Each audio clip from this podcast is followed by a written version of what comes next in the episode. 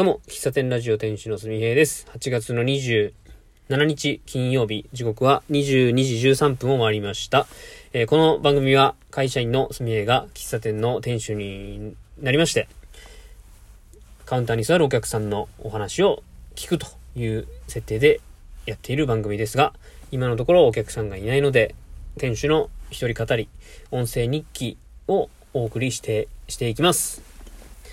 えーカウンターのお客さんっていうのは、あの、まあ、これは、あれです。質問箱に寄せていただいたお便りなんかを、お聞いて、まあ、ちょっとお答えするっていうのを、まあ、一つ形にしておりますが、えーなかなか、まだいただいていない状況なので、当分は一人語りになるのかなという感じですね。はい。えー今日の、今日お話しすることはですね、うんと、まあ、今日、まあ、毎月、先月からかな、先月から、あの、会社に、うんと、外部の方来ていただいてですね、あの、なんていうのかな、会社の、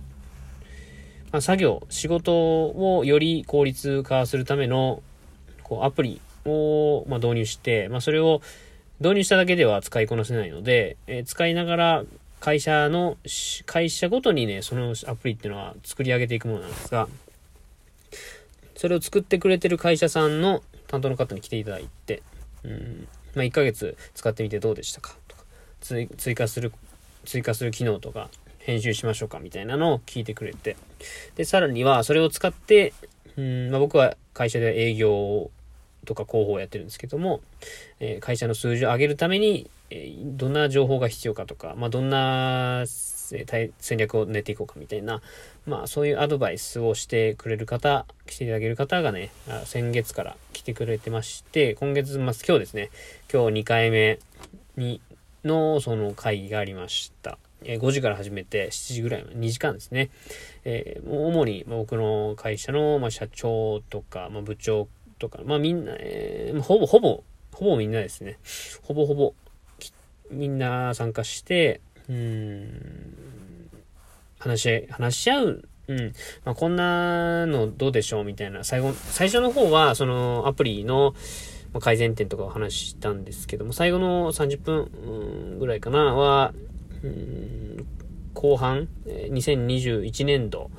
の後半の対策、えー戦略どうしていこうかみたいな話になってきまして、まあ、改めてね、うんと、まあ、ここだから話す、まあ、まあ会社ではね、会社のその会議の後、えー話したこと、話してるわけじゃないんですけど、うん改めて僕は営業ってこう、なんでしょうね、こう、ノリ？気持ちを上げる？あの、チャラ男、チャラ男であれとかそんなわけじゃなくて、ノリ、ノリと戦略それを実行する行動力とノリがめちゃくちゃ大事やなってね、改めて思いましたね。ノリとやりきる、やりきる力ですね。ノリとやりきる力。で、僕には全然それがなくて、これ前、どっか、前も多分このラジオトークで話した気がするんですけど、うんと、周りが、こう、いいね、いいね、こんなんやろうよって出てる中、僕はそれについていけなくてふてくされるみたいな。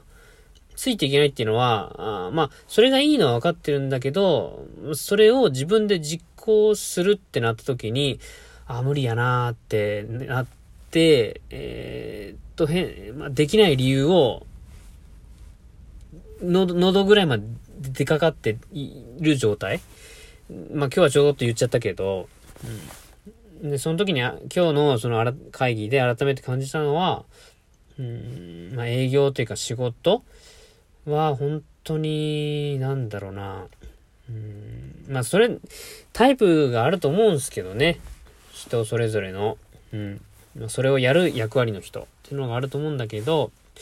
まあ、僕の目指す、うん、営業職、営業マン、仕事マンっていうのを、こう、照らし合わせたときに、やっぱそういうこんアドバイスしていただく、うん、ことに対して、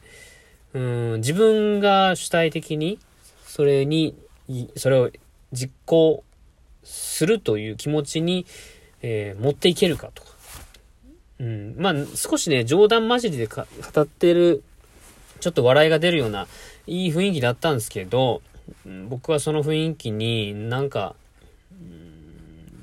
なんだろうね、本当に、うん、仕事、仕事だからやれよっていうこと、それを言っちゃうと、うん、仕事が何にも楽しく、まない、仕事が楽しい、うん、仕事に対する意欲が高まらないんだと思うんですけども、うん、まあ、いろんなことさっぴいて、うん、仕事って楽しくあった方がいいなと思うんですけども、その楽しくあるためには、やっぱりやらされるんじゃなくて自分からやる。うん、あ、それいいなと思ったら自分がや、やるんだと。それを実行してみて成果を出す。うん。うんと、今まで自分が会社に対してはいろんな、うん、まあ自分的なことは僕好きなんで、まあ、自分的なことをよくするんですけども、えー、まあ、売り上げを上げる、とか、企画を立ち上げるとか、新しい試みをしてみるっていうのを全然貢献できてなかった。で、できてない。うん、こう、その、売り上げが上がってないから、まあ上がる、上げるためにはどういうふうな反則をかけた方がいいのかっていうアイデアも浮かばん、浮かべ、浮かばないし意見が出せてない状況で、えー、外から、外の外部の方からアドバイスをいただけるっていうのは、会社としては絶対プラスなことなんで、まあそれをやった方がいいと思うんですけど、うーん、どうも、なんかね、それい、なんていうのかな、自分の心の中でそのアドバイスが出た時に、いや、それやった方がいいの分かってるけど、今までやってこなかったしなとか、やった方がいいと思ってるならお、お前やれよ、お前っていうのは自分のことですね。お前やれよ、みたいな。って思、思いながら話を聞いてて、多分ね、うん、まあ、マスクしてたんで、あんまり表情出てない、気づかれてないとは思うんですけど、やっぱね、ふてくされてたと思います。良くないね。ほんと。うん。昔はね、昔というか、まあ、会社入った頃は、本当に自己啓発本とか、営業マンの心得とか、まあ、たとえ、あれですね、えー、高、高野昇さん、あのー、なんだ、あの、ホテルのサービスの、サービス提供、あもうちょっと、出てこないけど、あのー、7つの習慣とか、ね、そういう本よ読んでたんですよ。読んで自分の意識を高めてたんですけども、最近パタッと読まなくなってですね、いや、そういうの読むのは、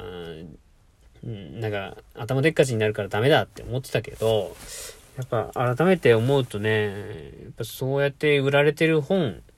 を実践して、まあ書いてる人、うん、なんだろうな、うんと、まあ、これだけ読まれてるってことは、や、やった方がいいんだろうなと思うし、それを頭でっかちと捉えるのは本当に時期総、時期総称、焦燥やなって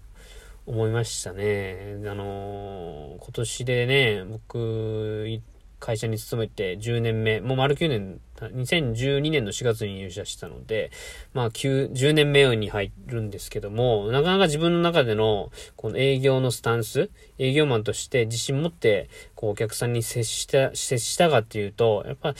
あの、な、慣れてるお客さんに関しては、あの、声のトーンもよく高くて、うん、前のめりにね、提案してきたんですけども、うん、それいう方が全てじゃないですし、あの、新しい会社にお仕事をこう依頼する方が皆さん、あの、僕と気が合うとか、最初からいい印象を持たれてるっていう方ではない場合に、やっぱり、うん、ノリとか、誠実さとか、まあ、前向きさとか、まあ、そういうのが総合的に、えー、自分の、こう、言動に映し出されて、お客さんに対して信頼感を得るとか、あ、この人になったら仕事をお願いして、したいなって思ってもらえる人になるんだろうなと思うんですよね。まあ、それはひいては、あの、営業マンだからそうするんじゃなくて、ひいてはやっぱ人間性、まあ品性というかですね、あ、この人とだったらなんか楽しい時間が過ごせそうだな、あの、っていう友達になれそうだなとか、なんか、信頼を置けるな、みたいな、あの人間としての、こう、器の大きさみたいなのにつながるんだろうなと思うんですね。営業マンとして、えー、いう枠組みでもそうですけども、ひいては、やっぱ人間性のところにつながっていくんだろうなと思うんですね。頭では分かってるんですよね。こうやってあの、ラジオトークで話してる、えー、のはもう毎回毎回同じこと言ってると思うんですけど、頭では分かってるけど、あの、いざ言われたりとか、自分ができてないところに気づいた時とか、ふてくされたりね、するんですよ。で、改めて反省の意味を込めてラジオトークでね、収録してますけども、うん。まあ、今日はね、そんな会議がありましたよ。うん。なんか自分の殻を本当に破らないと、自分は成長しないなと成長してこそ、自分がなりたい人間像、まあ、なりたい人間像っていうのがね、まだ確立してるわけじゃないけど、ぼんやりとある、その人間像、人物像に向けて、やっぱ、変わらないと、変わりたいという思いがあるんならば、うん、やっぱ殻を破らないといけないですよね。うん。そんなことをね、考えた、えー、週末の金曜日でした。うんまあ、皆さん、あの、熱中症、まだまだ残暑厳しい時期ですけども、皆さん体調管理にはお気をつけください。では、今日も終わりたいと思います。最後までお聴きいただきまして、ありがとうございました。ではまた明日お会いしましょう。おやすみなさい。